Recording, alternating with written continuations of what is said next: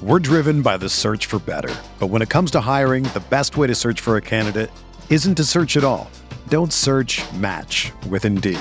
Indeed is your matching and hiring platform with over 350 million global monthly visitors, according to Indeed data, and a matching engine that helps you find quality candidates fast. Ditch the busy work. Use Indeed for scheduling, screening, and messaging so you can connect with candidates faster.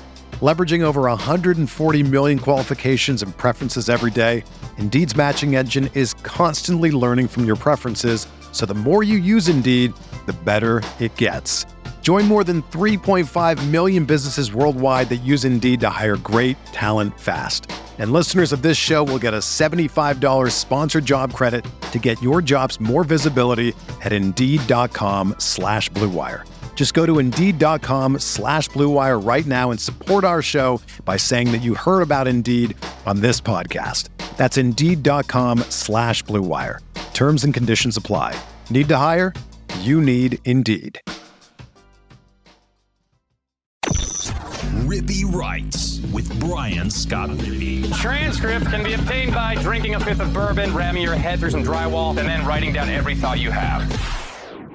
What is up on a Tuesday? I'm Brian Scott Rippee. Thanks for tuning in to another edition of the Rippee Writes podcast. Today we have on the People's Champion, Mark Harris of Skybox NASCAR. Uh, you can check him out on Twitter at Skybox NASCAR. I had him on for our second annual NASCAR for Dummies preview. We got into his betting process, how he profited 200 units last year on the NASCAR season, what to look for, any physical altercations, and uh, we rehashed my summer journey into an Xfinity race. So enjoyed it as always. Enjoyed learning a little bit more about NASCAR and everything that goes into it, and did a little preview of the 2023 season. So, looking forward to it. I think you'll enjoy the conversation. I certainly did. Before we get to that, though, I want to remind you the podcast is brought to you by Skybox Sports Picks. Who is Skybox Sports Picks? Well, glad you asked. They're the world's best gambling handicapping website, the inventors of the Skybox Matrix interval and advanced modeling mechanism that has helped propel Skybox to the top of the sports handicapping industry. You know the deal. If you're into the sports wagering game and you're not using Skybox, you're just missing out. They absolutely murder it in college basketball, hitting at well over 60% on the year. If you missed out on football season, that's on you, particularly if you lost money, because I guarantee you didn't profit like Skybox did. All you have to do is go online, skyboxsportspicks.com, check out a picks package that fits your price range. You can try it for a day, a week, a month. You can pick all sports, any sport, whatever you want. They've got it for you. Buy it, use the promo code RIPPEE, R I P P E E. That'll get you 20% off any purchase. And then they'll send you your picks in a color coded spreadsheet, and boom, you're more equipped to profit than you were five minutes before. Stop paying the bookie, have him pay you. Check them out, skyboxsportspicks.com. Podcast is also brought to you by LB's University Avenue there in Oxford. If you're a Rippee Writes subscriber, that's Rippee Writes.substack.com. Get a free newsletter from me and discounted meats. Right now, it is three six ounce bacon wrap fillets for 20 bucks. That's about a $40 valuation. You're just getting to for 20 bucks to kick off your grilling weekend. Then go find all of your own favorites. LB's University Avenue in Oxford is the best butcher shop in the world. Go check them out when you're in town. Greg's the man. Go give LB's your business. All right, here is Mark Harris of Skybox NASCAR. All right, we now welcome on recurring guest Mark Harris. Who is Mark Harris? Well, I'm glad you asked. He's the NASCAR handicap gambling handicapping guru. We are back on for our We'll call it our second annual edition of NASCAR for Dummies. There's only one dummy on the microwaves or the micro. Good God, I can't even say microphone. Microphone these days. We uh we've done now three pods as counting this one now. When I first got ingratiated with Skybox, we did one kind of mid year, and then we did like a season preview last year. We're back at it again. How are you, my friend? I'm doing good, man. A lot has changed uh, since the last time I came on here. Um, but I I, I am forever indebted to you because you were the first podcast that I ever came on. Um, and now I got a whole mic deal. I got the headphones. I got everything rocking and rolling. And um, I'm looking forward to NASCAR with dummies. Although some of the things that come out of my mouth on my own podcast are very dumb. So you're not the only one holding a microphone that's dumb around here. That's the beautiful thing about podcasts. You say whatever the hell you want, and people yeah. stuck with it. There's no commercial breaks, no nothing. But you're right. A lot has changed since last time. So last time we were on, you were actually doing the pod. I believe there's a steering wheel in the picture. I think you had an iRace going. Now you're just the official pod setup. You look like a NASCAR Joe Rogan over there. You got the headphones, you got the mic, you got your own pod, which we'll get to in a second, but just the setups change. And then the other thing is different is I'm no longer a NASCAR virgin, even though I actually didn't do NASCAR. I went to the Xfinity Cup thing uh, back in May, that race that was an all star race for NASCAR. But anyway, we'll dive into that. I thoroughly enjoyed my time there. But let's just start out off the top. So you now have a podcast. You've entered the podcasting space. I know you emulated everything you do off just watching the art that's created on this podcast every time. Tell the people about your podcast. Yeah, so uh, about a year ago this time, it was, it was late February. Uh, this guy by the name of Derek Yoder, and by the way, I got to restart. Sorry, Rob. There have been a lot of people that have just I, handed me these opportunities. Skybox Sports, Derek Yoder. Uh, I've talked about. Obviously, I'm Skybox NASCAR, but how I got my start was Skybox Sports. I just started a burner account and I said, let me throw out some picks that'll be fun. And then he kind of steered me in the right direction. And um, so that was 2020 and then i did you know just the twitter stuff through 2020 and then into 2021 well february of 2022 this guy derek yoder sends me a dm on twitter and says um, hey i'm doing this wednesday night twitter spaces uh, and we're just going to talk nascar if you want to join i'm like i mean sure i'll come like hang out and talk nascar well little did i know that that show ended up producing over like 200000 uh, expressions and 80,000 views or whatever, it's crazy numbers. And so, like every Wednesday, I'm like, I got to be on my T's and P's, dude. I got to be, or P's and Q's. I'm like, I got to, I got to get ready for this. I got to prepare for this. I, have never done a live show. I just started this as a joke and started talking political mumbo jumbo and this and that and the other and just being ridiculous. And then I, I last year, um, th- so the, the whole reason I, am saying all this is to say that uh, the, those two people have got me, and then and you, so the three people have got me to where I am today. So we have a podcast um, on top of the Wednesday night weekly show. That's called the NASCAR Betting Preview Show. Uh, me and my buddy Rory Picks, who's also on that show, we started a weekly podcast, and all we do, we have no script. Um, we have like I'll prepare a couple questions for our guests um, and then all we do is drink beer, talk NASCAR, talk gambling. Um, it's, uh, you know, we want to emulate two dudes sitting on their couch drinking a beer, talking about sports. That's basically what we're trying to do. So we don't have a script. It's not like radio style. It's kind of just off the rip. And my co host, Rory Picks, he is like, he can talk to paint drying and he can also at the same time talk to a brick wall. So whenever I'm like, because I'm technically the host because I ask all the questions, but whenever I have no idea what to say or what I'm doing because I'm just getting started into this, I just throw it over to him. So uh, it's been a match made in heaven. We're on our 20th episode coming out this week. Um, and we got we got NASCAR this weekend, so this is perfect timing to uh, you know get get all over the place, get some marketing out there, and I appreciate you having us on. Oh, I, I, look forward to this every year. And I even did some more research as I was alluding to a second ago. So you may have included in there. What is the podcast name? Is it the same as the betting preview show? What we got name wise? Where can people find it? Yeah. Example number one, uh, rookie starting a podcast. the name of the podcast is called the Lay and Coin Podcast. It's on Spotify right now. Um, and I used to just tweet out every week the link, and that's how everybody got it. And then Elon decided that he didn't like promoting other social media platforms. So those Spotify links no longer work, at least I think. Um, but yeah, we're on Spotify, Lay and Coin podcast, um, and we'll be out every week. I still have a full time job. Um, so can't tell you that it's going to be out every Wednesday or every Thursday, but it'll be out, you know, before the race starts, put it that way that's the beauty of podcasting is like you mentioned kind of just two guys or three guys sitting around like they like as if they're like drinking a beer on the couch they might have a microphone in front of them that is very much as you've probably experienced at this point what this podcast does because i don't send people notes. I don't really have any like planned topics. I mean we do like our regular football stuff i'll send like welding some stuff or be like hey this is generally where we're going to go. But that's kind of the beauty of it. You can take it any direction you want to and that's awesome. I'm glad you've gotten in that space. I'm gonna have to give it a listen because this NASCAR stuff has since fascinated me. I, saying I caught the bug might be a little bit strong because I'm not locked into races every Sunday, but I've kept up with the sport. I once I saw it up close and personal, it was awesome, and I want to get to that. But first, I want to hit the gambling aspect of it. And I know we went over this last year, but like I always kind of like enjoy kind of recouping kind of how you go through your process of doing things. I have the numbers here, but you're going to do a better job of it. You guys murdered it on Skybox NASCAR last year. Give the people just the fact sheet. How well did you do and why they should sign up for Skybox NASCAR? Because it was pretty historic from what I heard. Yeah, last year was definitely the best year. I've been tracking my bets for three years now. Um, last year was incredible. We actually hit two 140 to ones in one Ooh. race, which is single handedly just absurd, right? It, it, it, it, it defined my, the, the fact sheet. It defined the unit record, but I, I we still hit them, right? So you can't take it away from us. Uh, but a hundred dollar better ended up netting nineteen thousand nine hundred three dollars and fifty cents last year. So oh that equates God. to 199 units.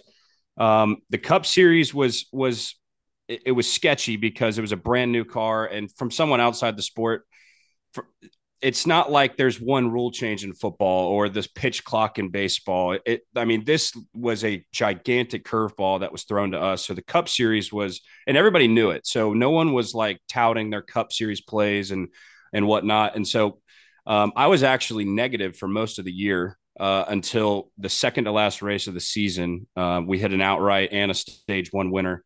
Um, so we ended up netting 40 units in the Cup Series. And then we did 32.7 units in the Xfinity Series, which is my favorite series, which is just, I consider it like AAA baseball. It's just one, it's a minor league, it's one down, it's a feeder system. However, you want to think about it, that's what it is it's a little bigger than AAA and it's bigger than any of the other minor leagues because you know some of their races are on the mothership NBC and the mothership Fox. Um, but in my opinion, they're all young guys. They're all guys trying to prove themselves. The car is fun to watch. It, it's just the Xfinity Series is tons of fun, and I I'm pretty sure that's the race that you went to. You went to an Xfinity race, which um, is is my my favorite thing to watch. Um, and then we did the truck series, which is just the next level down, and that's the one we hit the 240 to ones in one race. So we ended up uh, netting 126 units just in the truck series. Um, so that's pretty cool. Um, by the numbers, yeah, it was an incredible year. It, it didn't, you know, that the the big that big race uh, where we hit both of them was in October. Um, so you know the the year was shaping up to be just like any other year. You know, you net 30 units, you net 40 units, you net 50 units, somewhere in that range of consistency, you know, hitting at a certain percentage. Um, and then when you when you uh, you get lucky, I mean, that's you put all the pieces together, you put all the the mind together, all the different numbers and stats and whatnot. You put it all together, and and you don't know what's going to come out the other end. But when you finally land on something like that, it, it's it's pretty special. So yeah, 2022 was uh was one hell of a year, and um, from a like a Twitter follower perspective, uh, I looked back. I had a memory on my phone. At this time last year, I had like 285 followers, and we we broke a thousand back in November. So pretty stoked about that. Um, and yeah, join the train. We're we're gonna have plays for all three races every weekend. We have fun doing it. Um, you know, there, there's a lot of big money payouts. I'm I'm rambling at this point, but I love talking about gambling on NASCAR. So, uh, yeah, it'll be a fun year this year the your Skybox NASCAR has blown up. I didn't realize, like particularly with the twi- so it's at Skybox NASCAR. Your Twitter is a ton of fun. It keeps a guy like me abreast to NASCAR. I always appreciate it when you tag me in whatever the drama latest is going on. I love physical altercations. I like internet beef. So you keep the menu full there. But then you mentioned like the card change. So like I remember when we did this pod this time last year, I was fresh off my uh now fiance and I. That's conversation for another day. We're watching the uh we were into the F1 series and we'd gotten pretty big into it. And so that's a, I guess that's a year behind. So that was, we were watching the recap of the 2021 season. And the big thing was like new car for 2022. So I was like, oh, here I am, Mr. Just auto industry at this point. It's like F1's going to a new car. And you're like, NASCAR's doing it as well. And so it's such a big change, as you mentioned. It's not like one rule change or something. I, if I remember correctly, you actually gave the picks out for an X amount of time for free because Skybox King of King of transparency here was just like, look, we got that, we got to figure this out as we go, type of thing. But it was that big of an adjustment at the beginning of the year, right? Because an all new car, you're like, look, we got to figure this out. I'm not going to charge people for this. So you what, a couple like weeks, a month or so, you guys actually gave it out for free until you kind of found your footing on the differences in the old car and the new car and all that, mm-hmm. right? Yeah, that's exactly how it went. And I actually, so that was the plan to start last year. And then when this uh, Twitter Spaces, the NASCAR betting preview show. uh, on Wednesday nights was really starting to take off, I, I had a serious conversation with the guys over at Skybox Sports, and I'm like, listen, this is an opportunity for me to really you know grab my footing in this industry and and really grab onto something and i really think the only way to do that is to go put the picks out for free. And so that's what we're gonna we did the second half of last year and we're gonna continue doing that this year. Basically i mean i don't need the money for someone to subscribe and i want everybody to cash right the reason we did that last year for the new car is we had no idea what was we, we were going to expect um, the the quote old car. It'll be old car and new car, but there's a we're we're currently on the seventh generation of NASCAR stock cars. Um, so everything from Gen one to Gen six was basically technology that was created in like the 70s. And it was just these big hunk of blocks that had a lot of power that were so ugly. It's just a brick flying through the air. And you know, road courses were really fun to watch as a fan, but the drivers like hated it. It was so hard to drive. It was changing to direction with these 3,500 pound cars. And anyway, there, there was just a change that needed to happen in NASCAR. And so what they did, I don't know if you, you see anything about the Rolex 24, the 24 hour race in Daytona that just wrapped up this past weekend. I have seen that. I read that as part of my uh, Google search and research. Yeah. So the, they, they tried to take a lot of technology from quote sports cars. Um, and so that's what they did. They put a rear diffuser or diffuser under the car. They have a digital dash. They have actually a, a video. The rear, the rear view mirror is a camera that's on the back of the car.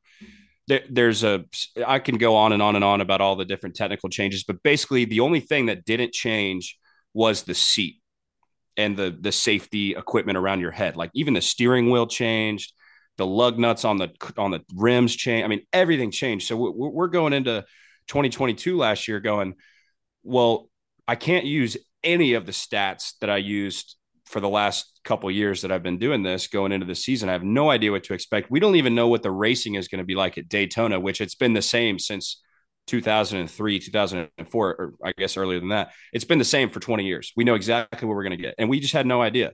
And going into that as a gambler and someone that, you know, the pressure's on, you, you, you got to go find, you got to go beat the market. You got to go find those lines that you like. And people are looking at you for picks and, and winners, really. So that was very difficult. And so I just made the executive decision. I'm like, listen, I, I can't charge people be knowing deep down that I have no idea what this is going to be like. I have no clue, especially Daytona too, where they, they race so close together. And it, it turned out that the, the racing at Daytona didn't change much, but the racing elsewhere did. There were parts failures. Um, there were guys trying to learn how to r- drive the car and they were getting loose and spinning and they would have never done that. I mean, veteran, experienced drivers just, just getting loose and wrecking. Uh, no one's touching them. Just crazy stuff like that happened all year long. Um, a lot of you know some of the some of the guys that usually finish 20th to 30th were finishing top 10, top 15 more consistently.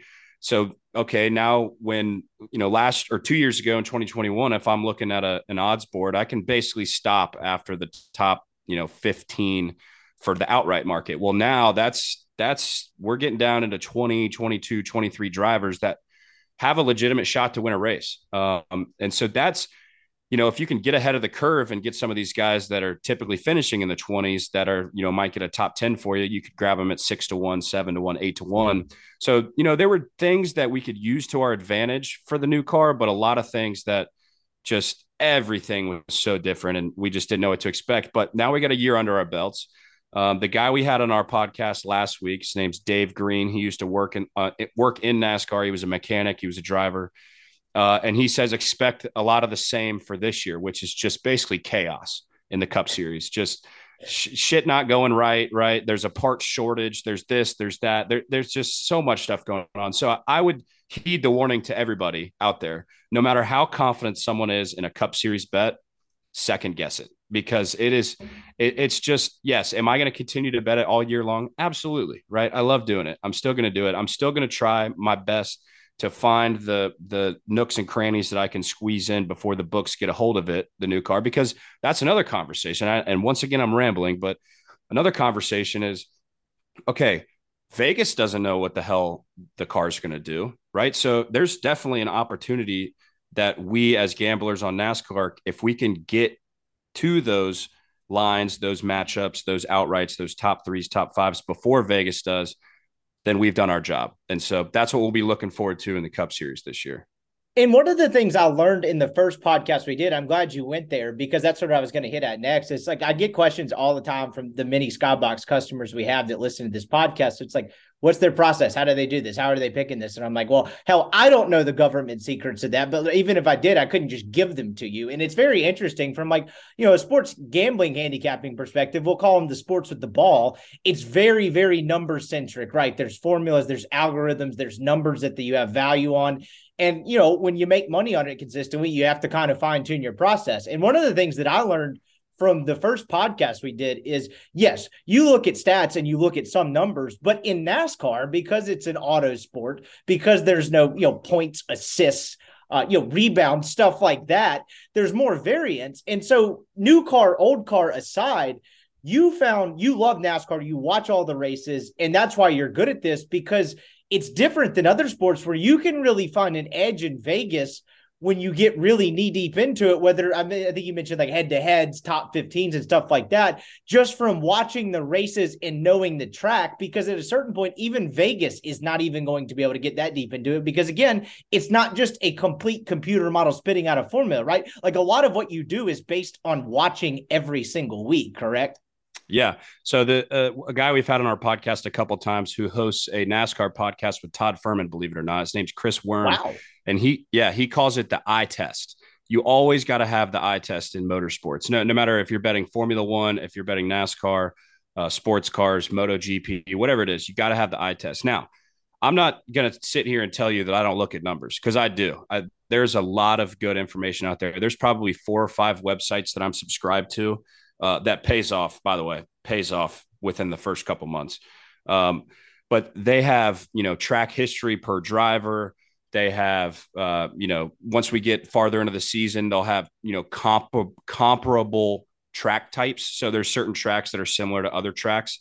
And so, you know, if, if let's use Joey Logano for an example, he's last year, he was really good on short, flat tracks. So he won three races on quote short flat tracks, one being the championship, uh, one singular meaning the championship at the end at Phoenix. That's a short flat track. So when when you're when you're looking, that's the first place I'll look. And, you know, I, and I already have the knowledge of okay, you know, this team has this car and this potential. I already kind of have that in the back of my mind. Okay, this, you know, we got Denny Hamlin, Kyle Busch, Martin Truex. They're going to be fast this week. Logano's probably going to be fast. Chase Elliott's going to be fast. Kyle Larson. And then and then you got to get into the nitty gritty. Then you got to go look at okay, so in the last five races at Phoenix, Chase Elliott's finished uh, average finish of 12th, which is not great for him. But Kyle Larson, on the other hand, has an average finish of fifth. You're going, okay, maybe Chase Elliott doesn't perform well at Phoenix. So then you go back and say, okay, what happened in those races to Chase Elliott? Did he wreck? Did it? Was he just slow? Uh, you know, what happened to Kyle Larson? Did he get lucky on pit strategy to get up at the front? Was it raw speed? So you, you look at all these different things, and then that's before the cars even hit the track. The car we we we finally got practice and qualifying back this year in 2021 or 2020 and 2021 we didn't have it, which stunk for us because we didn't know what the hell was going to happen. But now uh, NASCAR actually releases lap by lap data, and we have guys in our stable that will do heat charts and basically the longer the green is for that driver, the faster they're they're going to be. So it's pretty simple. I just I, I, pay a subscription, I pull this up after practice, and I know who's going to be fast on the short run, on the long run, and then I go and say, okay, what has Vegas done? To these two these drivers in a matchup after practicing qualifying. If they haven't done anything, I'm jumping all over it. And, you know, if they've corrected the market, you know, maybe I'll bypass and go look at something else. Um, the toughest thing to do, in my opinion, when you're betting on a NASCAR race is betting something or beating the market, meaning pre practice qualifying versus post practice qualifying. So you could have Kyle Larson at 10 to 1 before practice and qualifying. He goes out and practices first and qualifies first. And now he's all of a sudden four and a half to one. That's the most difficult part about net betting NASCAR because those guys at the top, those top five or six guys, you know, they could open at 10 to 1, but and you know that they're they could very well go out there, sit on the pole, start first, and go dominate the race, and and you'll never get action on them because the line has moved so much. So that's where the you know the track history results. That's where the knowledge of what kind of equipment they have. Um, you know, what has the driver been saying on social media? They, you know, what have they been saying in interviews? Have they been on a podcast this week? Like Denny Hamlin's coming out with his own podcast, which is going to be a home run. I hope. I, I think it's going to be because he is just, he lets it rip. He doesn't hold anything back. So that's something that I'll listen to every week, probably. Just if I can get one thing from that podcast, if he says, "Oh, Kyle Busch is going to be quick this week," or mm, "I don't know about Chase Elliott this week. He might not be quick. You can kind of pick up on certain things, or if he says something about his car or his history at a certain track, you say, okay, maybe I'll stay away from Denny Hamlin this week. So there's just a lot of things that go into it, but primarily I would say the bread and butter is made on matchups.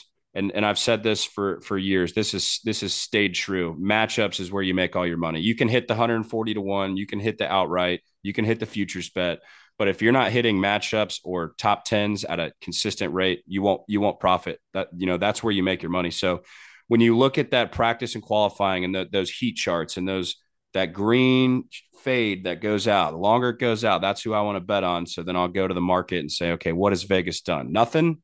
There's my play. So before we get into like NASCAR and everything this year and kind of get into the season preview, I mentioned at the top of this, I'm no longer a uh, NASCAR virgin, even though I'm, it's not the uh, it was not the Cup Series, is the Xfinity Series, and I think I may have told a version of this story on the pod at the time, but it's last May. I'm living in Dallas still. Talk talk about a similar thing, and a lot has changed since.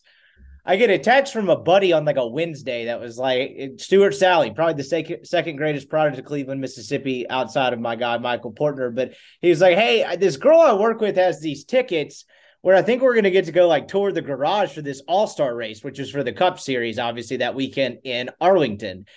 And so I was like, "Yeah, sure, whatever. I'm in. That sounds awesome. I don't have anything to do this Saturday."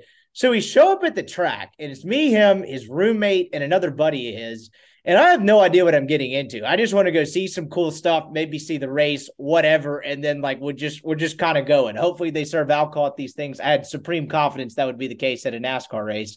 When we get there and we go pick up these passes, and I was like, Stuart, where'd you get these? He's like, Well, this girl I work with, her dad has them or something. He's real into this stuff. So all of a sudden we get the passes and we're like, all right, where do we need to go? And like we're being chauffeured, like not chauffeured, but like directed by these people on the ground. All of a sudden they're telling us to go under where the stadium is. And all of a sudden, next thing I know, we're like rolling into the infield. And I was like, all right, well, this is kind of cool. We'll see where this goes. So we park. Honest to God, we walked around like four biggest idiots of all time for about 45 minutes. None of us, nobody, like Stewart had no clue. None of us had any clue what's going on. We go and meet this lady who's with Josh Williams, who's in the Xfinity series, and was like, "Great guy." Yeah, I'm here to show you all around. But the craziest part about it when we first got in there is they have I don't know what the NASCAR term is, but the paddocks is what they would call it in F1, like the garage and all that. We're just walking around. I'm sure if I had tried to touch anything, someone would have like tackled me or some shit. But we're just walking around like no one's questioning us. No one's knowing what, like, no one's questioning anything. Hell, there's a Torchy's on the infield, like a full blown Torchy's restaurant that we ate at. So I'm like, this is unbelievable, but like, what are we doing? And so then we walk on like where they have the cars set up, kind of on pit lane before, and we're getting to see all that. I think someone in the group may have tried to touch a car. That was a huge no no. You had a guy come out of the sky and was like, hey, oh, yeah. do not touch that, which I kind of get now, right? You don't want people screwing with the cars, seems like a obvious thing. Then the lady takes us to this RV and I'm like, I don't understand. Like, I'm having a great time. Don't get me wrong, but I don't understand what we're doing or like what this is at all. I have no clue. So let me stop you real quick. Let me stop you. One of the great, there, there's two things that separate NASCAR from any other sport. Number one, you can bring your own beer in. As long yeah. as it's not glass, you bring whatever you want in. Number two, you can literally buy at most tracks, most NASCAR owned tracks, you can buy a, a, in a garage pass for like 35 or 40 bucks and just walk around it wherever you want to go. Yeah, just walk around. As long as you don't fuck with anybody, as long as you don't, you know, get in someone's way, you can do whatever you want. Right. And it's like, so it's like cool. literally whatever you want. There's no like ropes. There's no people telling you don't go in here. As your point, if you're not acting like an idiot, you can literally go wherever. It was crazy. Mm-hmm. Now, I will say this the passes that you had were definitely more than what you can buy. I'll, I'll tell you that because you can't. Yeah, yeah, there's there's limitations, right? But but yes, they're accept. The point is they're accessible, right? You can get them. It's not like you ain't going. I mean, even the Daytona 500, the biggest race that NASCAR has, I consider it the Super Bowl of racing. You ain't getting uh, you ain't getting hundred yards away from Patrick Mahomes for the entirety of next week but you will be face to face with Chase Elliott within five feet, and no one will no one will bat an eye. It's it's nuts. So we get on this this bus that's an RV, and we go and meet the guy who was the girl who gave us the ticket to my buddy's dad. So I'm like, okay, this guy clearly seems like he knows what he's doing. He just had, gave off the vibe that he was a heavy hitter and was just into the mix of this whole thing. So we're on the bus, and I get handed a Busch Light as if anything could be more cliche. I'm drinking it, and they're like, everybody clear out. Josh is coming in. At the time, I don't really know who Josh is. Like, I know we were here with a racer. I, I guess I could have put two together. His name's Josh. Well, everyone's like, like kidding to the side of this skinny RV, and I get elbowed, and all of a sudden, Busch Light goes to the floor. So I'm like five minutes into this thing. I know nobody, and I've spilled a Busch Light on this RV. So I'm like, well, this isn't great. So I like rushed to clean it up. The guy was nice about it. He's like, no, no, no, no problem. It's not that big a deal. I cleaned it up like literally probably faster than a pit crew. I was like, give me that. I'm not screwing this opportunity up. Well, then Josh walks on the bus. He's got the mullet, he's got the goatee. Great head of hair. If I had half a brain, I'd have been like, oh, this guy's about to race, but I'm so like overwhelmed by everything that's going on. I'm like, who is this dude? And he goes back in the back and he's like, I'm putting on the fire suit. And I was like, so this guy's clearly on the crew. And then like someone nudges like, that's the driver. Like this is, and then I starts coming together. The guy I'd been talking to, this is basically his car, like his race team or whatever you want to call it. I guess not though mm-hmm. he doesn't own the whole, whole team, but he finances this car. So this is his deal. And next thing I know, I'm two feet away from Josh Williams sitting on like his bunk bed area. And I was like, oh, this guy's about to go like real fast in a car here. So I was like, this is unbelievable. So then we kind of started putting together like what our job is here. And they had basically given us these tickets to be kind of Josh's like hype people, for the lack of a better phrase. We go follow him down. They do the driver announcements where they like shoot off all the fireworks and he goes on the stage. And when he walks off stage, like the lady was like, Y'all act real excited when he walks off and he's behind you and he has the camera. So, like, little did I know, I'm just basically like an extra in a NASCAR boy band. I'm supposed to be just pumped about it, which I I could I didn't even know if you call it faking it, but I was like, I can oblige here. I can get jacked up about this. And then the another crazy part, talk about whatever you go and wherever you want. We just start following him again. We don't know where we're going.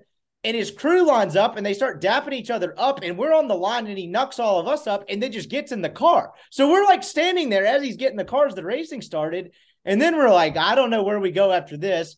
Then we start walking down like the pit row again. And I was like, where are we sitting? Like, what is this supposed to happen here? They launched a human out of a cannon. I don't know if I don't know if you're supposed to say midget these days. I don't know if it was a regular sized guy or a normal guy, but they literally launched this guy out of a cannon to start the race onto this thing. And then all of a sudden, next thing I know, I think I sent you some videos of this. I'm up in like the little uh the crew chief thing behind him. Yeah, yeah, like watching the whole thing. And I'm just sitting there looking the whole time, like, how are we allowed to do this? Like, how is anyone allowing someone like How me? did you land in this position? yeah, exactly. Why am I here right now? And how is this allowed? No one knows us. No one like likes or dislikes us. They literally met us five minutes ago and they're just happy as can be. I mean, like, this is what this does. Now, granted, the dudes on the front row who are racing, you know, you leave them alone for the most part. Mm-hmm. But even one guy was like, here, put on this for a second. And like, you got to listen to it. It was one of the coolest sports things I've ever experienced. It was unbelievable. I, it's still at a loss to this day why anyone allowed us to do such a thing. But man, it was fun. And how fast and how loud that stuff is blew my mind. I had an absolutely terrific time. It was unbelievable. So, if I had to guess, and I don't know, but you were the way that you described it was that you were there with the sponsor of the car. So the guy that you yeah. were like, that's fine. Yeah. So like Josh Williams is a middle tier guy in the Xfinity series, but great guy, great head of hair, great interviews. Terrific and, head of hair. If you put yeah. NASCAR driver in a dictionary, that our guy's got the look.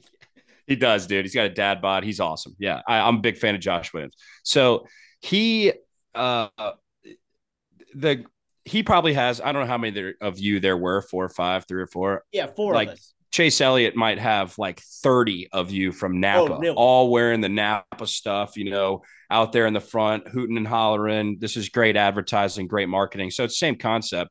and it's just for Josh Williams. So that's actually a really cool experience that you got to do. That's something that I've never been able to do. I've never sat on a pit box for a race. Um, last year was the first year. Uh, you know, I told you earlier that the NASCAR betting preview show was starting to take off. So I got to I got some media passes. I got to go to Bristol, uh, Daytona, Homestead, Atlanta, and I basically got to walk anywhere that I wanted to. And that was, you know, being a lifelong fan. And then finally having the ability to go do all of those things that I dreamt of yeah. as a child and like the experience that you had that you'll never forget. And you had probably never watched a NASCAR race before that in your life, but you get to do so many things. And, and I tell people it's similar to the concept of golf. If your girlfriend bitches about, oh, that's a bad example if you have a buddy that doesn't like golf, well, you probably shouldn't be buddies with him. But anyway, if you have a buddy that doesn't like golf, he's like, "Oh, you're watching golf on eh, Sunday afternoon. Like, let's put on something else. I'm going to take a nap." Well, people say the same thing about NASCAR. But if you go to a golf tournament or you go play golf, you're like you have a whole new appreciation yes. for what the sport of golf is. Same thing with tennis too. If if you're like, oh, we're watching tennis on it, well, go try to play it and then tell me, right? And it's the same concept. You, you go to the race, and yeah, you may not be an avid fan after that, but you'll I guarantee you, you won't say no to another opportunity like that, right? Oh, I mean, it's just no. the the I see NASCAR through a tiny tunnel vision lens because I love it so much, and I don't really look at all the negativity and some of the boringness. Like there was a race at Martinsville that had like three lead changes and like the least amount of passing since like the 80s. And I loved every second of it. I, I couldn't get enough of it. So there's certain things that are come out of my mouth on podcasts and on Twitter, and that is just I have such a minute view of the sport because I love it so much. So, you know, I I I talk a lot of positivity about NASCAR, but partially because I love it so much and partially because, well, I'm a media member now, I guess. And um, now I call it like I see it too. If there's if there's stuff going on that I don't agree with, okay, I'll pull the trigger on something that I maybe or maybe not should have tweeted. Um, but anyway, yeah, the the the experience at a NASCAR race is like none other. And if you have a chance to go to F1 in Vegas or F1 in Miami or F1 in Austin, highly recommend it. They're very expensive tickets because they only come to America a few times. But my point is, any motorsport event, if you if you have a connotation about any sort of auto racing or motorsport, and you've never been to an event, just do me a favor, zip the lips until you've gone to one, or talk positively about it, but go experience it. You you've got to go see it with your own eyes, hear it, just see all the moving parts, the amount of people that it takes to put this stuff on. I mean, it's it, it's clearly not as big as the big four and, and a lot of the you know stick and ball sports or even golf for that matter. Um, but it, it's it's a big time it's a big time sport. You're exactly right, and it hooked me. I follow Josh Williams on every social media now. Like if I have like if I ever get in just a conversation with like who's your driver, which I don't know how many of those I've gotten into today, but I can at least blurt out a name now. Like it it worked. Obviously, it hooked me and you're exactly right about that. And as someone who's like covered sports for a while and before, I always had that mindset where it's like you know, I might not watch EPL soccer, but I'm not going to be dump on soccer guy because I'm sure if I went to a game or that was my thing, there's aspects of it that are just awesome. I just don't have the bandwidth without MC wanting to kill me to what you know. I have a limited sports menu, so if I start watching EPL every Sunday morning, she's like, "What what's wrong with you?" Like, eventually we got to do something here. But point being, I always had an open mind of just like, hey, if even if it's not my thing, I bet it's awesome if you like it and that's a prime example of that. And I bet there's not that many sports that are as accessible as NASCAR is, where they just let you do stuff like that, as I just outlined, where it's like some schmuck like me is just walking around allowed to apparently do whatever as long as you don't touch the cars was mind blowing to me. So, like, the last thing I have on this is, is it was fascinating to me to see that and see how fast they go and see the amount of work that goes into it and all of that. What's a guy like so I got into I talked to the guy up top actually on the roof of his RV, the guy that kind of sponsors the team, and he started going into some numbers, and I was really blown away about one the amount of money it takes to put in a car each week, but also the return on investment made a lot of sense to me. And I don't remember the specific numbers, but I remember walking away being like, okay, well, I'm not rich enough to do this, but I get why people do it type of thing. But like a driver like Josh Williams, what's that guy like? Does he make real money? What's he clearing? Like, what is he rich? Where is he on like the the athlete scale of like what's up like money wise? That's a great question. Um, so he makes enough money to be a race car driver full time and enjoy himself. Okay. It's it's hard though. It, it's hard, and he's he, I don't think he's been full time for a couple years now, and that's even harder. Um, the the this is the only way that I know how to explain this. And then if I don't answer your question about how much money Josh Williams makes, ask so you, me again after this. But I want to go ahead. Yeah, but real quick, you said you don't think he's not full time. We're driven by the search for better, but when it comes to hiring, the best way to search for a candidate isn't to search at all. Don't search. Match with Indeed. Indeed is your matching and hiring platform with over 350 million global monthly visitors, according to Indeed data and a matching engine that helps you find quality candidates fast. Ditch the busy work. Use Indeed for scheduling, screening, and messaging so you can connect with candidates faster. Leveraging over 140 million qualifications and preferences every day, Indeed's matching engine is constantly learning from your preferences, so the more you use Indeed, the better it gets. Join more than 3.5 million businesses worldwide that use Indeed to hire great talent fast. And listeners of this show will get a $75 sponsored job credit to get your jobs more visibility at Indeed.com slash BlueWire. Just go to Indeed.com slash BlueWire right now and support our show by saying that you heard about Indeed on this podcast. That's Indeed.com slash BlueWire. Terms and conditions apply. Need to hire? You need Indeed. Whether you're a world class athlete or a podcaster like me, we all understand the importance of mental and physical well being and proper recovery for top notch performance. That's why I'm excited that Unifyd Healing is sponsoring podcasts on the Blue Wire Network. Unifyd Healing is a new and super innovative global network of wellness centers powered by Energy Enhancement System, or EE System. If you haven't heard of the EE System yet, then you'll want to listen up. This technology promotes wellness, deep relaxation, purification, and rejuvenation. Wherever you are across the globe, access to a center is easy and affordable. Interested in experiencing the EE System technology for yourself? Go to unifydhealing.com/bluewire to learn more and find a center near you. That's unifyd, U-N-I-F-Y-D, healing.com slash bluewire. No material or testimonials on the Unifyd Healing website are intended to be viewed as medical advice or a substitute for professional medical advice, diagnosis, or treatment. Always seek the advice of your physician or other qualified healthcare provider with any questions you may have regarding a medical condition or treatment and before undertaking a new healthcare regimen, including EE system.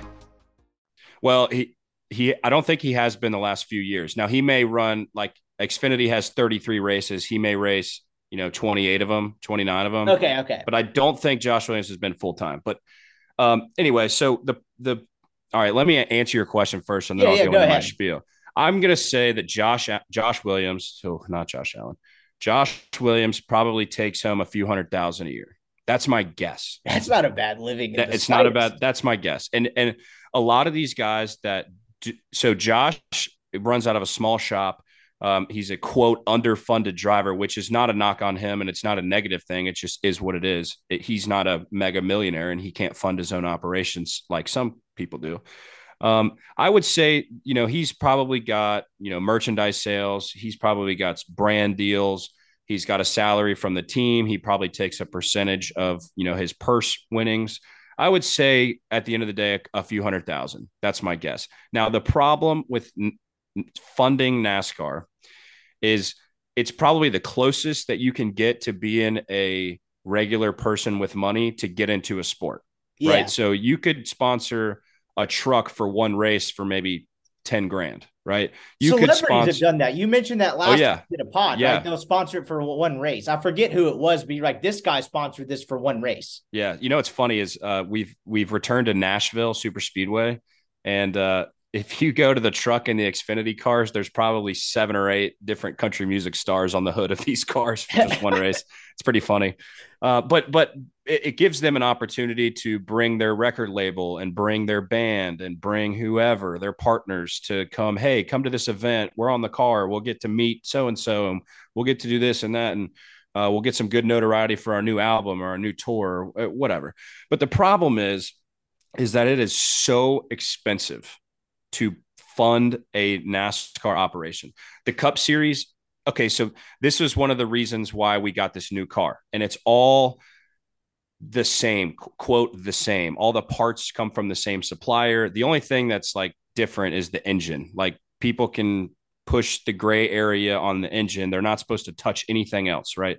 And it's it's NASCAR. They're going to try to cheat. If you're not cheating, you're not trying. I mean, it, everybody cheats. College football it's, vibes. It's well, it's a race to get caught. It really is. I mean, they, and you get caught and you get a slap on the wrist and like a fifty thousand dollar fine. And for these cup teams, it's like, oh, boo hoo, you caught me this time. Try and again next time.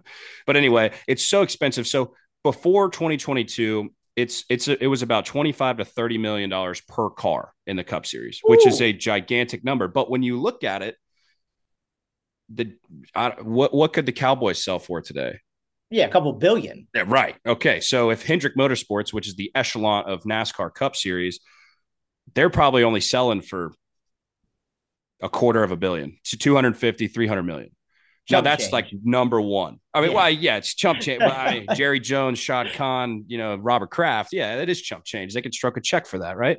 So, but it is that's still a large number. I mean, thirty million dollars to operate Huge. a, and, and so there's there ain't a lot of people out there that can just stroke $30 million checks. And then you have guys that have four cars that, you know, Rick Hendrick has four cars. So that's 120 million a year, right? So you have to go find sponsors. And that's the whole deal about NASCAR advertising is that sponsor is going to be on that car with however many millions of eyes every Sunday watching that brand, looking at that. brand, Oh, what is that brand? What's, what's Caterpillar? What's Skittles? Or, you know, there's a there's a lot of different ways to look at it. And the the ROI conversation, I'm probably not good at, at going to give you a good answer about that. But it takes all of these sponsors to fund these operations. And for a guy like Josh Williams, he's got to go find these business to business sales guys and get them together and and say, okay, let me go get a, a, a gas company or let me go get like a tire company or you know Goodyear, Napa, all these all these companies and unless you're mega rich, like uh, uh, Malcolm in the Middle, what's his name? Um, I'm uh, Frankie Muniz. So yeah. he's he's just rich and bored, and so he's starting his own, or he's going to race. He's funding his own racing schedule this year in the ARCA series, which is basically like the fourth series. Um, so there's instances, you know, Riley Herbst, his grandfather owned grocery stores and had the was the first store that Monster Energy drinks were sold in. So Monster uh, sponsors his grandson, right? So there's there's people that have connections out there that as long as they're wanting to race, they'll have the money to race. But then you got guys like Josh Williams who are hell of a race car driver. I mean, just incredible race car driver, but he just doesn't have thirty thousand dollars to go race an Xfinity race on any given weekend, right? So he's got to go find. He's basically sponsor dependent, and that is an issue in NASCAR because when you're when you're on the short tracks, you know, we have one about an hour and a half south of us uh, down here in Jacksonville, Florida, and in Palatka, Florida. Um, yeah, you could buy a, a, car for 10 grand and, you know, you may spend a couple thousand every weekend. So, you know, if you're making, you know, six figures, maybe a little more, you could probably go race at a short track. And that's the way NASCAR used to be. There were, you know, there would be 65 entries to the Daytona 500 and people, the drivers wouldn't even know everybody. I mean, it's just Schmo Joe off the street. As long as you had a, a legal car by the spec- specifications, you could come race. And now it's gotten to the point where it's grown so big that yeah, there's so many eyes on it, and it's it, it's no longer show up and race. It's now okay, show up and race with a sponsor, a pit crew, and X, Y, and Z, and then we'll give you we'll lease our car to you. So good luck. Yes. And so that's a good segue into as we kind of get into this actual 2023. You were describing at the top of the podcast of like how to explain the difference between the Cup Series, which is like the big show, the Xfinity Series, and kind of the lower levels above that. And like, correct me, I could be totally off base with this, but it would be like the best way I can think of it is, is if you're a golf person out there, if it the PGA Tour played its tournaments, let's just say they were one day, they played on Sunday, but the Korn Ferry Tour played at the same golf course on Saturday and then you know maybe you have the Asian tour or whatever Asian tour playing in U.S. would make exactly right. You get my point. Third That's row exactly the day before that or earlier that day or whatever. But there's also no just exact qualifying systems like top 25 on the Korn Ferry Tour. Go to the PGA Tour next year. There's no qualifying. So like you know you know if I'm if I have this right like if somebody like Joe Gibbs Racing is like Josh Williams, I love the mullet. This guy absolutely just slays it. We want him in our car. They could bring him up for a yep. cup race and all of a sudden boom he's a cup driver for however long they want to have him do it that's kind of how this works right so like the drop off even is not that much even though there's not that much between the Korn Ferry tour and the PGA tour but that's kind of how that works you have these xfinity drivers that do this the cup series but there's no like um, linear path from the cup uh, from the Xfinity to the Cup Series. You're just kind of hoping you do well enough to get noticed and get in a Cup Series car. Is that how that works? That's exactly how that works. And there, there's very little qualifications. Um, you have to be 18 years old. Um, you have to, well, you have to be 18 to race on the tracks that are two miles or longer. Um, okay. But you, you basically they strap you in an ARCA car, which is this is what Frankie Muniz is doing, and he he raced a couple short tracks here and there, but they strap you in an ARCA car, and they they take you to these short tracks, and they say, here's how you shift, here's how you you use the clutch, or I hope you know how to use a manual transmission uh, and run a couple laps. And if you're within, you know, a couple seconds of the average lap time, all right, we'll let you race in NASCAR. That's literally how it goes. Now, there's once you get past that point, it is literally if Joe Gibbs said, Josh Williams, I want you in my car for whatever reason, the hair, the the way he talks to people, the way he handles sponsors, whatever. The, yeah, Joe Gibbs can put him in his car. Now, this was a big deal with well, Kyle Busch had to change teams. He had been with with Joe Gibbs Racing since like 2005 or 2006, and they Joe Gibbs said it was because they didn't have enough funding for him. They didn't have enough sponsors to to fund his season, and they couldn't go out and acquire new sponsors. Well, he jumps ship and goes to the eight car and Richard Childress Racing and, and a Chevrolet, and ha- pops up like five or six sponsors out of nowhere. But my point is, any driver can go to any car, to any team in any series. Like my favorite driver, Matt DiBenedetto, he raced his way up from from it. He actually started in Xfinity and then went to Cup and drove these shit boxes for like five years, and then finally got his shot. Well, they he used the funding that the Wood brothers, the team, already had, and Menards, Motor Lane or Motor Quick, Quick Lane, whatever. So once they you know, the sponsors could make the call. They say, okay, well, we don't really like how Matt DiBenedetto is driving this year. Let's get somebody else in here. And so Matt got demoted down to the truck series. And now he's found a, a little small team, kind of similar to Josh Williams, family run team. They already have the sponsor. But a guy, Matt DiBenedetto and Josh Williams are very similar because they're dependent on the team sponsor. It's not like there's they're going out, the drivers going out and finding the sponsorship and bringing it back in. So it, it, it, there's a lot of different reasons. You know, the car owner probably has the ultimate decision making power, but sponsors have decision making power as well. Especially guys that you know they'll buy the whole the the car the whole season for every race. They have a lot of power, like Monster Energy, um, Napa, um, HendrickCars.com. Some of these big ones, you know, they could go to Rick Hendrick and be like, "Hey, buddy, uh, Kyle Larson ain't cutting it. Let's get somebody else in there. And he's it's either here's my 30 million for the car or uh, we're going somewhere else with it.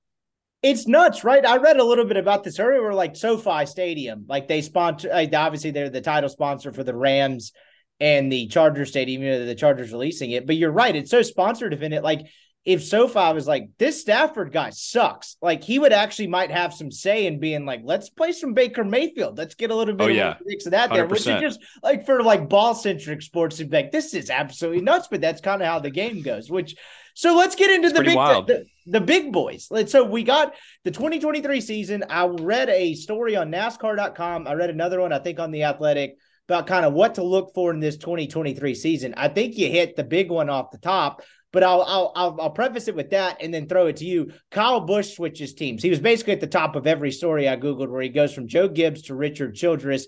That seems like a big deal. Give me the lowdown on that, eh, which you kind of already did, but just the what what are you looking for in 2023 in terms of like what's new, what's happening, what's the storylines going into this season?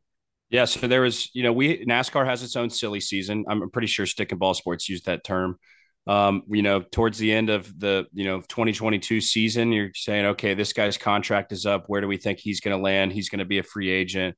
Um, so Kyle Busch, so he had been at Joe Gibbs Racing, which is a powerhouse Toyota driven for the last, you know, 15 years. They've been just on top of the sport. You know, the them, um, Hendrick Motorsports, uh, Penske.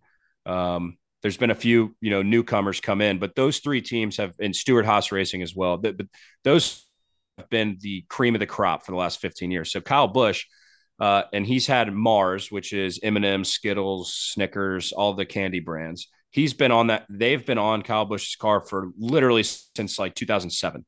And it Joe Gibbs has a grandson named Ty Gibbs, um, who I am not a big fan of. We um, got a. I'm glad you went here because we got a little nepotism, Bob's. Kyle, uh, what I mean, the, the the Gibbs, the younger Gibbs is now in the big boy seat, and it sounds like it might not have just been this guy's awesome. We need to put him in here. Yeah. So uh, no, not my not my opinion. So this is what happened.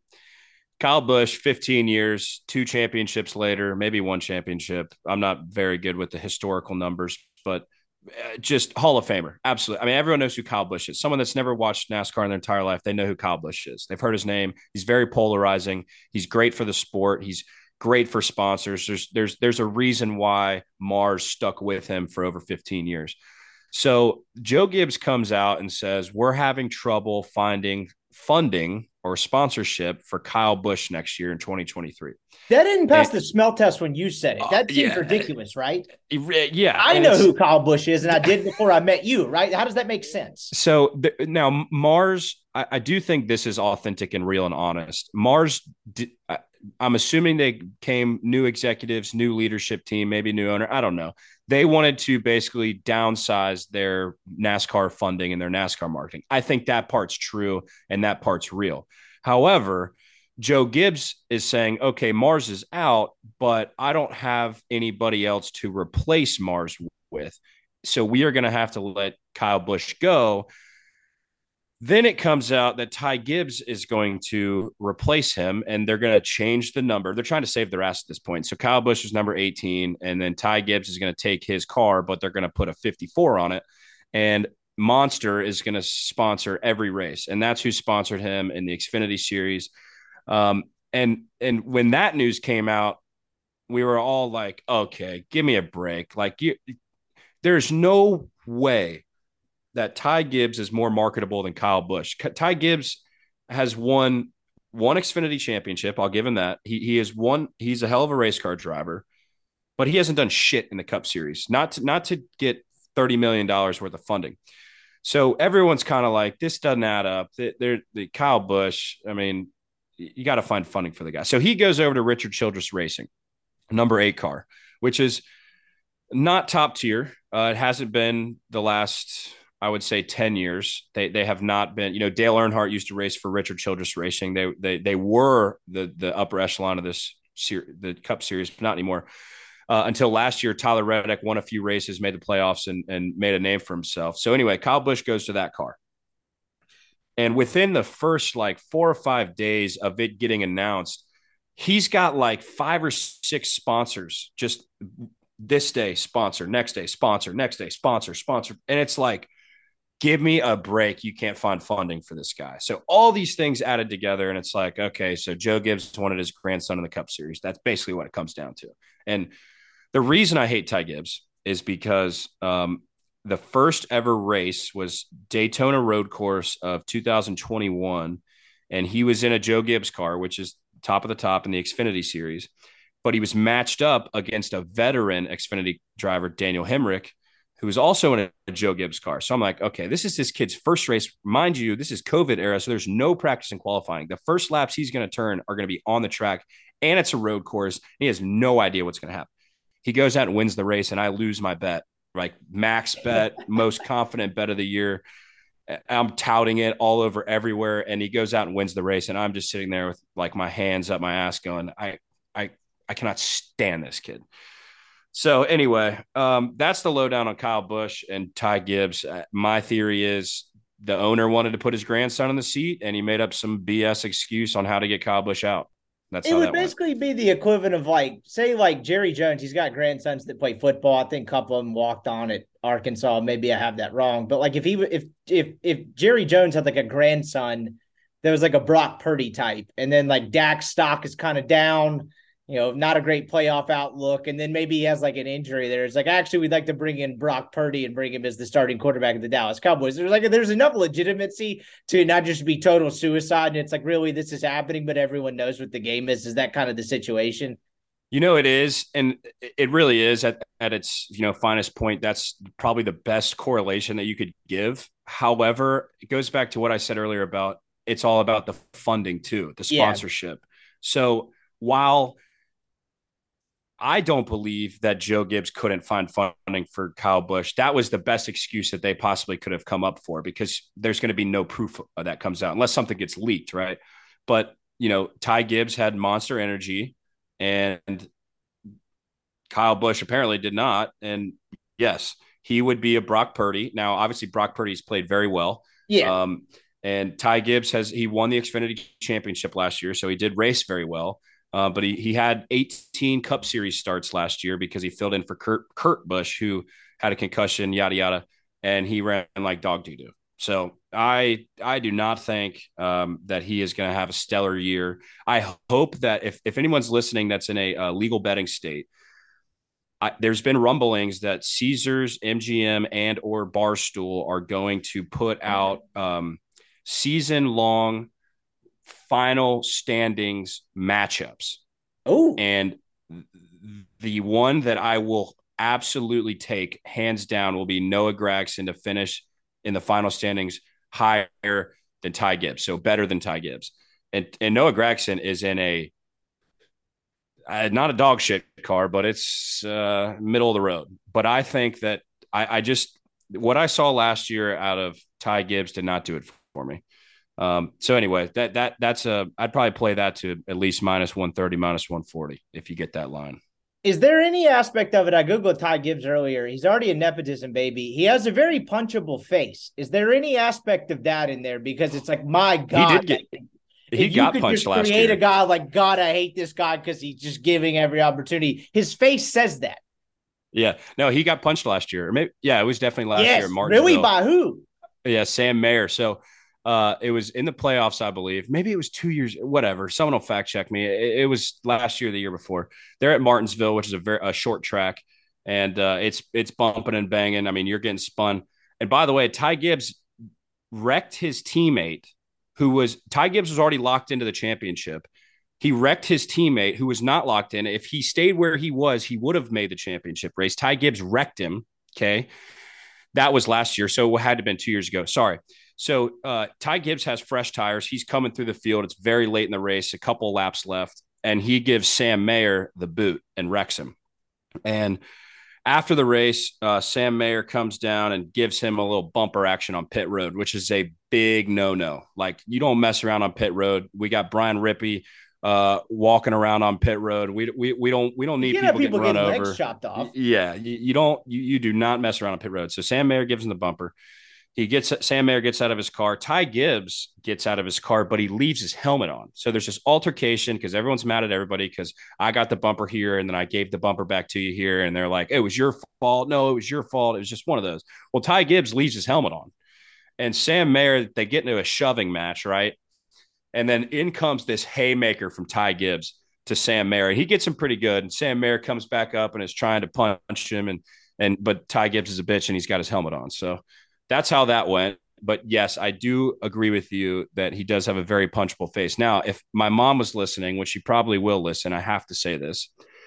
Ty Gibbs did lose his father uh, the night that he won the championship last year. Uh, his father passed away the night that he won it, which was uh, sent shockwaves through the through the sport, and that's that's Joe Gibbs' son, uh, who was very involved in the operation, uh, and Ty Gibbs' father. So that that you know I do watch what I say about him because I, I, I don't know what that's like. Um, but I did want to say that because that you know that's tough, and and you don't know how people are going to react after that. You don't know you know what's going to happen going forward with him in the media and them asking him all these questions about it. So I do feel for the guy, um, but that doesn't mean that I necessarily like him. Mark Etheridge. I just played another podcast in the middle of this podcast somehow. I don't know how I did that, but the so benefit of the doubt there. But uh, I think I think we're going to declare uh, Ty Gibbs public enemy number one on this podcast yep. until further notice. As we look at this 2023 standings we have Joey Logano who won it, right? He he's coming off the title. He won it last year. Um, I don't know if this is a barstool created feud, but I do remember a couple years ago, anti Joey Logano people called him Joey Slogano. I don't know if that's still allowed now that he won the whole thing. but he wins it. I gotta say though, I I would say I'm semi well versed in like knowing who NASCAR drivers are. The two guys after that in the mix, Ross Chastain and Christopher Bell, I, I don't know who they are. And then you get into Chase Elliott, Denny Hamlin, Kyle Larson, Ryan Blaney, keep going down there. I know who those guys are. Give me the lowdown on these two guys who finished that high. Are they rising stars? What's kind of the read on them? Both of them are rising stars. Um, Ross Chastain is a watermelon farmer from South Florida, Alma, Florida. Hell and yeah. Um, yeah, he he's he's raced for. I actually we did a deep dive on him a couple weeks ago in our podcast. He's raced for 23 different NASCAR teams throughout his career, which is crazy, and no one's ever heard of him because he's driven ship boxes. But he drives every single race. He drives like that's going to be his last race. I mean, he's putting bumpers to people. He's wrecking people. He, if you're in my way, you're getting out of the way. And at Martinsville last year, which is the race before the championship, and NASCAR has this uh, playoff style, elimination style uh, playoff format. And so it's, you know, it's winning you're in. And if, you know, it, it, it brings out craziness. And so Martinsville is this paper, it looks like a paper clip, the track. So long straightaway, which is not that long, and then really tight corner, and you go 180 degrees the other way, and it's just straight. And you know, there's a lot of bumpers. It's hard to pass. A lot of bumpers get used. Well, Ross Chastain was like four or five spots back of advancing to the championship race. And there's an extremely viral clip clip that went out of him riding the wall. So what he did was he stayed up at the wall and did not break. You have to put a significant amount of brake to make this corner at Martinsville to turn around 180 degrees, and go back the other way. He does not touch the brake. He gets up by the wall and lays the pedal to the metal all the way down, all the way through the corner and passes like five dudes and advances to the championship round. So that's what really put Ross Chastain on the map. Like I said, he raced for 23 different teams, but he's probably only like, you know, 30 years old. He's still relatively young. You know, he still could potentially be not at his prime yet.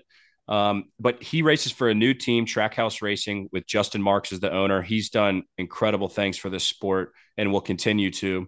And he's only he's a young guy. He's only like 35, and he's owning NASCAR teams. He's got two teams, and they win. Right? He finished second in the standings. Uh, but Ross Chastain's a crowd favorite. I'm pretty sure most everybody likes Ross Chastain, except for other drivers, because he likes to put the bumper to people. Um, yeah, l- look out for his. If you guys are looking for a, a guy to root for, Ross Chastain. He gives he gives pretty good interviews, um, but he's always in the spotlight because he's he's doing this to this somebody, and somebody else is going fuck Ross Chastain. I can't believe he did this. Uh, uh, he's he's I guess he's polarizing, but also at the same time, a lot of people love him. Um, Christopher Bell, on the other hand, he will be a superstar. The only drawback to Christopher Bell, and he drives for Joe Gibbs Racing. He he he came on that 20 car that that's his number. Uh, he's that car has historically been the worst car at Joe Gibbs.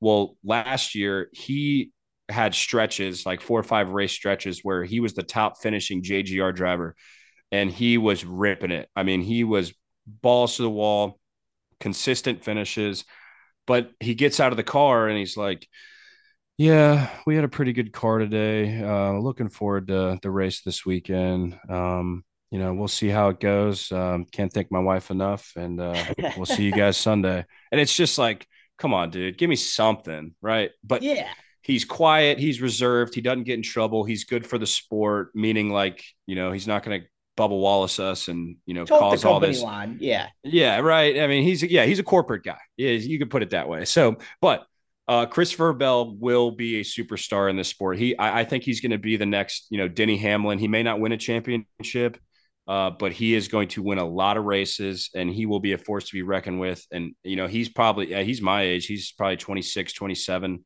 Um, so he's got a lot of bright years ahead of him. But that, let me put, say one more thing about you saying, you making that comment about, okay, who the hell is Ross Chastain and Christopher Bell and how did they finish second and third in the championship standings?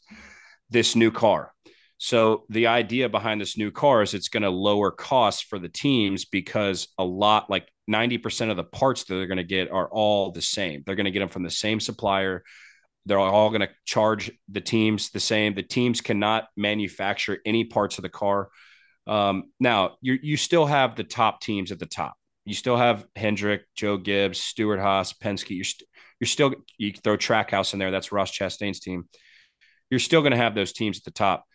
But it allowed for a new team like Trackhouse to come in and battle for a championship standing, which in you know even two years ago there was be there would be literally probably a zero percent shot that a brand new team would make the final four or the championship four and so that's what this new car has brought has brought a little bit more parity into it. Like i was saying at the very beginning you got guys that are maybe finish, finishing 20th 25th to 30th that are now scoring top 10s and that's it's good and it's bad for a gambler. If you're you know you, like i said earlier if you can beat vegas to it you can cash Who's the favorite to win the point standings this year? Is it Logano again? But who are kind of like, I mean, you probably just covered two of them, but who are kind of the main names that could win the uh, overall points championship this year?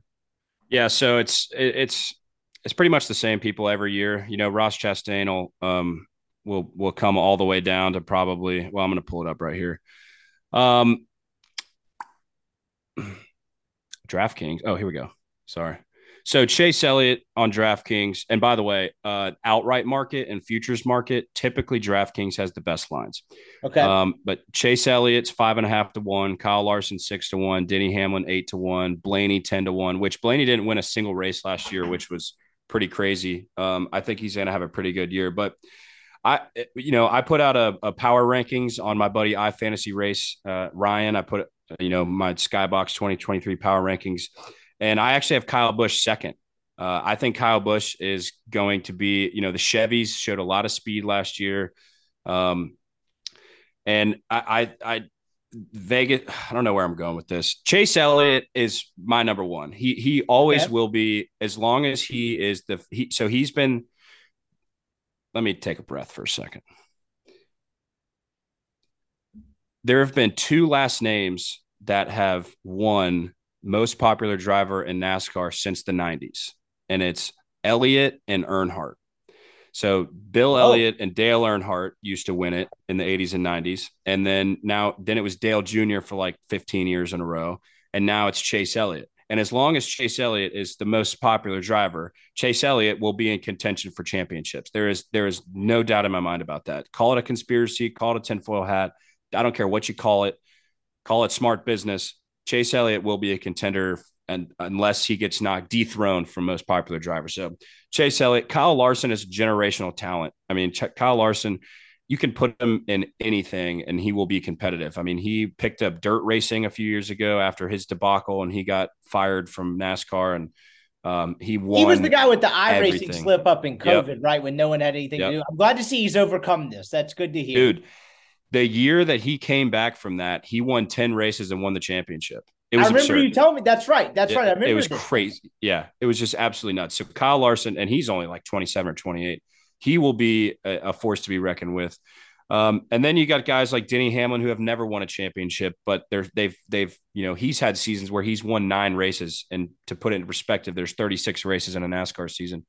Denny Hamlin, I, I think Joey Logano has a, a digressing year. Uh, he's a veteran. You know, he he won in key moments last year, and obviously had a really fast car at the championship race.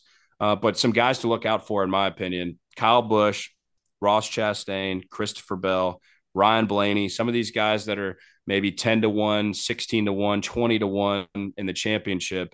Um, those are the guys that I would probably be looking for. Now, I, I have since I went ahead and segued into championship bets. Um, I would not bet on Chase Elliott or Kyle Larson at five and a half or six to one, respectively. I would wait to see if you got a guy because these these championship odds they're just like every other sport. Every week after the race, they they re they put them up again, right? And they change the lines. Um, I would I would hope and pray that Chase Elliott and or Kyle Larson has a shitty start to the season and maybe you could grab him at eight to one, nine to one. Um, but I, I, I take the stance of if I'm going to bet someone, and you have to remember the Cup Series is going to be a shit show this year, and it's going to be very difficult to handicap. I'm going to take those guys. They cannot be lower than ten to one. They have got to be ten to one or higher if I'm going to sniff them. Okay, so I have a question about this. Is last year you mentioned this to me? How many? What the first leg of the playoffs? And if you win a race, you get in the playoffs. That is correct, right? Yep. Yep. How many people get in the first leg of the playoffs? Sixteen. So, so You told me one point last year or the year before that having close to 16 guys win a race in a given year is very rare. We had the new car thing, and I was going through the standings there today prepping for this. I think it was definitely more than 16. I counted 18 or 19 guys that won a race 19. last year. That has there's a lot of ones too. That was a rare year in that sense, right? Like, and that had to be because the new technology. That had to be a little bit of kind of a mind uh a mind pretzel in terms of the amount of guys that won races last year. That is almost unprecedented. Absolutely, it was a record. Uh, it was it was crazy. It, the the amount like Austin Cindric, rookie, wins the Daytona 500 first race of the year, and we're all like, "What the fuck is going yeah, on?" Yeah, how here? does that happen? Uh, yeah, Jesus. And then you got guys like Daniel Suarez, first career win. Ross Chastain, first career win. Um, a few other guys had first career wins that you would have just, you know, wow, they they won that early. Uh, Tyler Reddick, for an example. So, um, yes, uh, this time last year, if you would, and I listen to NASCAR radio every day to and from work, and people talk about, oh, it's going to happen one of these days. There's going to be more than 16 winners. And the radio hosts are like, all right, keep dreaming, buddy. Like, take that shit somewhere else. I'm tired of talking about it. And then we had 19 winners last year. And it's like, what the fuck just happened? I mean, I, I so how does that work? Did they get in the playoffs, all 19? So uh, one of the guys that won a race, Kurt Busch, was uh, medically disqualified. I don't know what the right word is. He got a concussion and never came back. It basically ended his career. So that one's out. Um, what else happened? I can't I can't remember off the top of my head, but no, not everybody got in. Um, they only took the top 16 and uh, they'll be firm on that. But the the idea was that if you win a race, you get in the playoffs. So um, so the actual rule is just the top 16, but like it was a rule too. Like if you had, if you won a race, you got in. But like the actual fine print is you have to be top 16. Is that what we had to discover last year? So it was the top 16, but you also had to be inside a certain threshold of points like top 30 or top something. I got to be honest with you. I, I don't have a good answer for you. I don't okay. know. Yeah. I don't know. I was just curious can, if NASCAR here is making up rules on the fly or they had to. I just I don't rem- no I just don't remember. I can't remember how they did it, who got in and who didn't get in. I'm, i just don't have it pulled up right now, but um, I'll get back to you. How about that? Give me a long shot that's going to have a big year that no one's talking ooh. about. Ooh, ooh, ooh, ooh! I like this. I like the question. Well, not a long shot, um, and well, is a long shot, but shouldn't be a shocker. They the the Vegas put out Kyle Busch at like 20 to 1, which is wow. Probably never happened in his career, but he's going to Chevy. And I think they have it completely wrong. On DraftKings, he's all the way down to 12 to 1, which they got it right. Uh, I think he should be about 12 to 1. But uh, I think Caesar still has him at a pretty decent number, maybe 16 or 18 to 1, which is still mind boggling to me. Um, guys like Tyler Reddick, he's 15 to 1, I would look at. Um, Chase Briscoe, who is really fast last year on the short flat tracks, aka Phoenix, aka the championship race. Um, so Chase Briscoe currently sitting at 40 to 1. And the thing with NASCAR and this elimination style playoff format is if you get hot at the right time, you win one race at Daytona, which is pretty open, right? You know, we saw rookie win it last year. Um, and then you you point your way in, in the playoffs. Maybe you squeak in a road course victory. You can make it all the way to the final four and not be a top tier driver. Um, I probably wouldn't go any further down than Chase Briscoe at 40 to 1. I mean, you got guys like Bubba Wallace, definitely possible, but I'm not looking to bet it. Ryan Preece, who's making his return to the Cup Series, I think he's going to win a few races, but I don't think he's going to go to the championship. I guess just the eyeball test here. Daniel Suarez, who is Ross Chastain's teammate, he's sitting at 50 to 1. I would not put a substantial wager on it, but watch out for this guy. If he has any of the similar speed that Ross Chastain had in his car last year, watch out for Daniel Suarez. So, um, I, I, you know, I don't really have any long shots, but I can give you some of my futures bets that I've already placed at the wonderful Caesar sports books. Let's do it. Throw it out. Long shot was probably the wrong term. Just kind of under the radar sleeper is probably. Yeah, yeah, yeah. I, I, if I, if you gun to my head, I'd give you Chase Briscoe. That, that's who my sleeper, uh, forty to one out of nowhere. That's who. That's where I would. Now, uh, Ross Chastain last year, 80 to 1 preseason, and he finished second in the championship standings. And he was one Ryan Blaney block away from winning the whole thing at 80 to 1, which is bonkers. That would have been a massive payout. So, one of the things you taught me very quickly last year as we kind of wrap up and get to the end here is there's 36 races and you don't take weeks off there's no off. There's also no real break in the schedule, right? I think you told me like maybe Easter, there's Mother's one. Day, something like it's that. It's Father's like, Day this year. We're racing on Easter, baby. So it's 35 and 36 weeks, and these guys are just having to go do it. I did read earlier today. There's at least one new track. There may be a couple. I think that happens pretty much every year. Kind of give me the new track laydown and how that could affect the schedule. There's a couple new tracks. Um, it doesn't happen every year, but the last few years it has happened, which I'm I'm a, a, fan of NASCAR. Me being, I'm putting my fan hat on. Awesome, great stuff.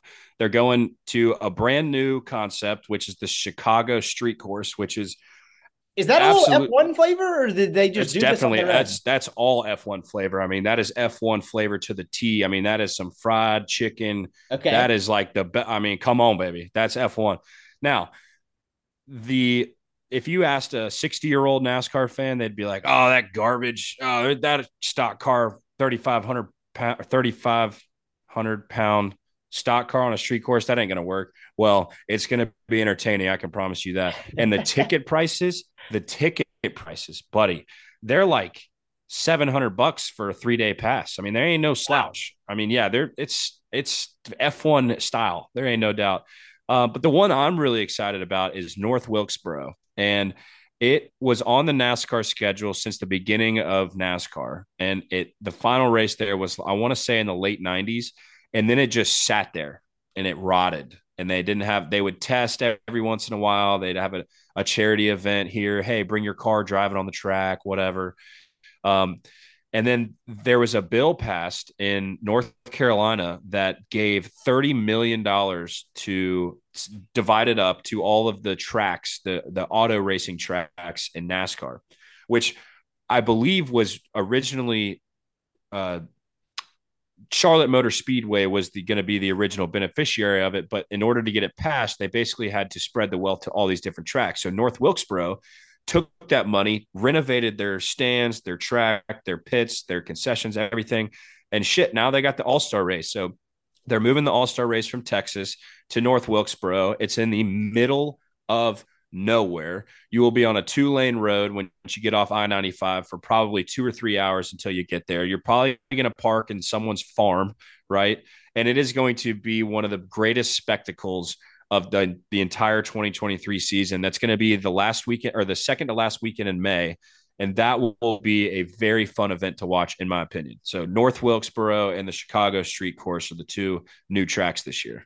And kind of lastly, you mentioned at the top of this, you actually enjoy the Xfinity series kind of more than anything else. That's kind of the second tier of drivers. What makes you enjoy that more? And what are you excited about in the Xfinity series this year?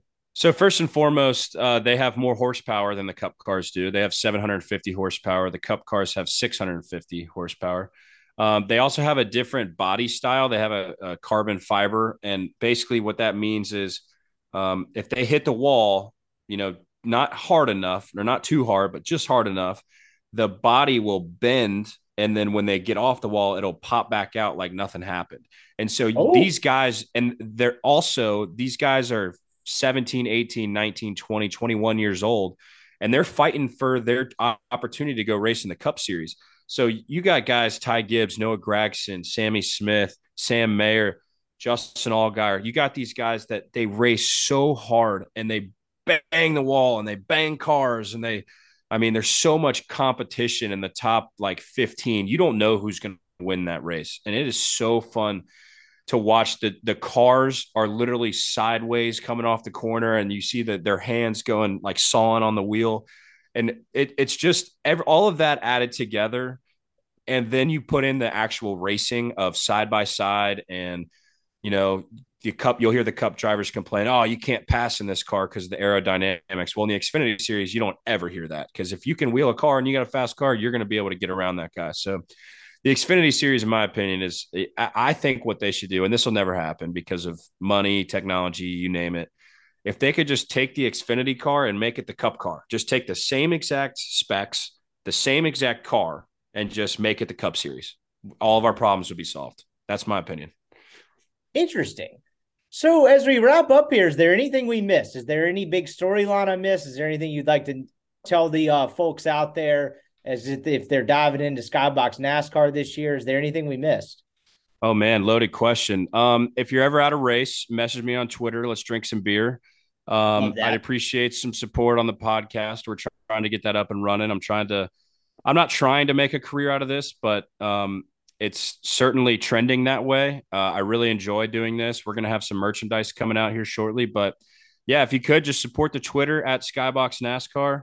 Um, you know, we're hitting the ground running this weekend at the Clash. We'll have some plays, and uh, it'll be a fun event. We got practice and qualifying on Saturday, and then uh, the race on Sunday is actually over there in the LA Coliseum. So that'll be uh, it, it, that's a pretty cool spectacle, and um, I appreciate you having me on, man. This this is wonderful every year. I'm sorry if I rambled too much. This is amazing, but I have two last things before I let you escape this. The Overlords at Skybox told me you will have a sticker on a car at some point this year. He said, I don't know the terminology. I said, that's okay. I'll just spit it out like I'm four years old and he'll explain it to me. Do we have a sticker for Skybox NASCAR? What's going on with that? I see. I forgot about that. My my my brain. I got thrown. I threw my own self off. No. So uh, I, you know, I'm an iRacer. I still iRace, and uh, I, I got involved through Derek in uh, this this league called Monday Night Racing, and it's a pretty big league. There's a lot of NASCAR drivers in it, a lot of crew chiefs, a lot of sponsors, a lot of just people in the NASCAR world, media members. They race in this Monday Night League, and so I got in. I was making some fun odds for them to put up on the broadcast and some matchups and stuff. And now Derek does all of that, but I had the opportunity to sponsor a car in you know in iRacing in this league. And you know it wasn't very expensive. It was you know he would shout me out. I got a you know the whole back bumper was mine. It said at Skybox NASCAR, and uh, his name's Presley Sora.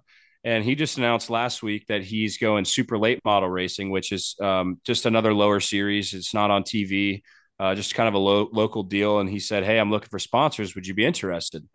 And I'm like, Sure. Yeah. First time on a real and so I'm actually sponsored the whole car on his late model, but the guy that owns the car also has an ARCA team.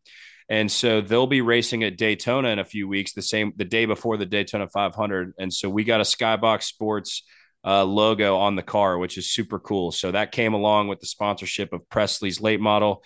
And um, we'll be down there. We'll take some pictures. We'll shake some babies, kiss some. Ha- I mean, uh, kiss some babies, shake some hands and uh, we're gonna have a good old time down there. So yeah, first first real life sponsorship. Um, looking to you know build this brand with uh, all the guys at Skybox and um, and have some fun with it. That's amazing. That the Skybox NASCAR just to the moon. And then one last thing that I had that you made me that you made me think of earlier. You mentioned you got media passes as this is kind of continues to take off for you. Where do the media people watch races? I know that sounds simplistic, but like or like I, maybe you could get everything from like the TV booth and all that. But if you have like a media pass, where's like the Bob Pockrass and all that watching races? Like where yeah. where does that happen? You're doing your homework. You know who Bob oh, Pockrass yeah. is. Oh we're yeah, just a, we're just a real so, uh, NASCAR head at this point. Yeah. So uh, I'm still a fan. You know, I, I do this because I love it, and I, you know I, I am trying to make a, a, business out of this and make this uh, make this a fun deal.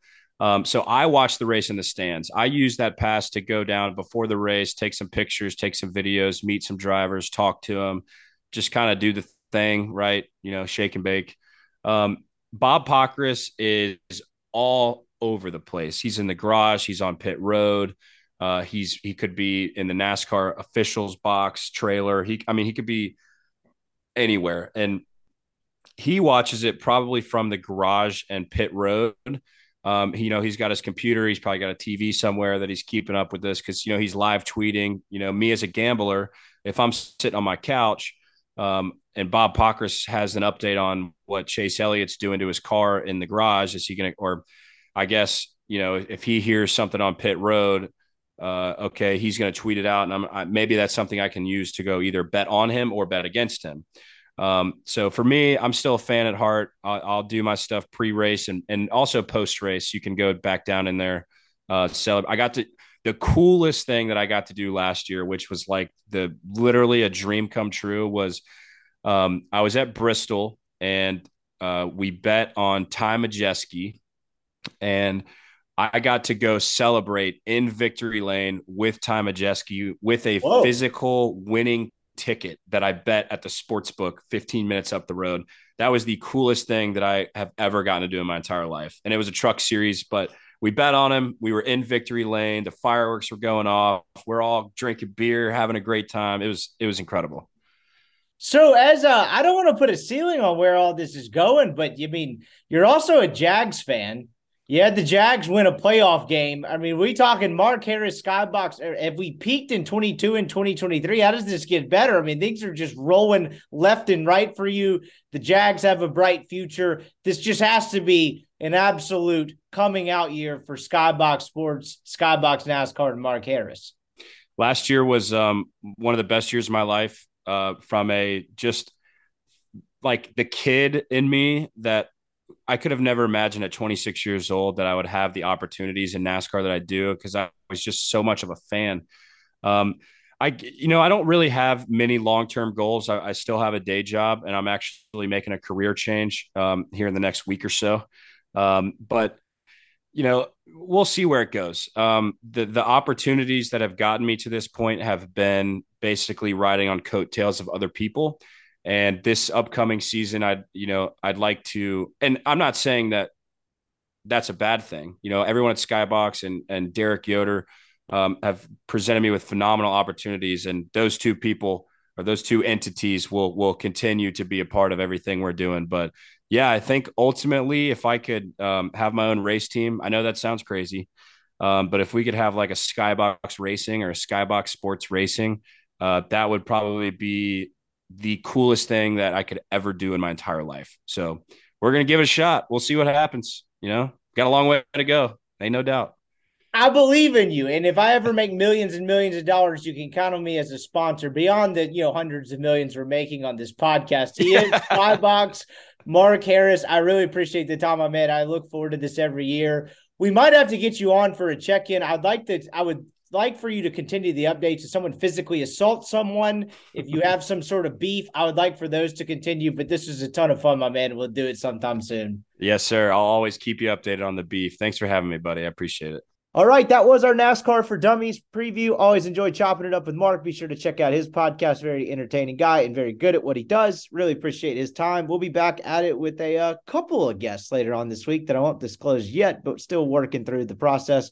But we'll catch you here in a couple of days. Thank you for listening, as always. Everyone is talking about magnesium. It's all you hear about. But why? What do we know about magnesium? Well, magnesium is the number one mineral that 75% of Americans are deficient in. If you are a woman over 35, magnesium will help you rediscover balance, energy, and vitality. Magnesium supports more than 300 enzymatic reactions in your body, including those involved in hormonal balance.